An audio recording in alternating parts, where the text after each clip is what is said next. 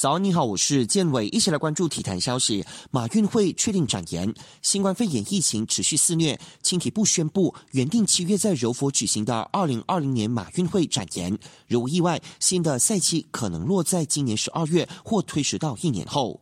东京奥运会也决定延期到明年才举办。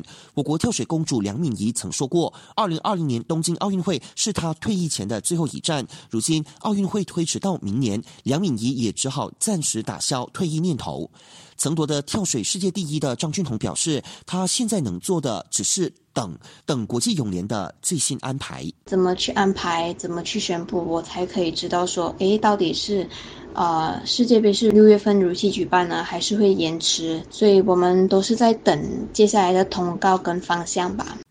四年前在里约奥运会摘下铜牌的我国场地脚车手袖珍火箭阿兹祖哈斯尼扬言，他愿意等，就算明年他已经三十三岁。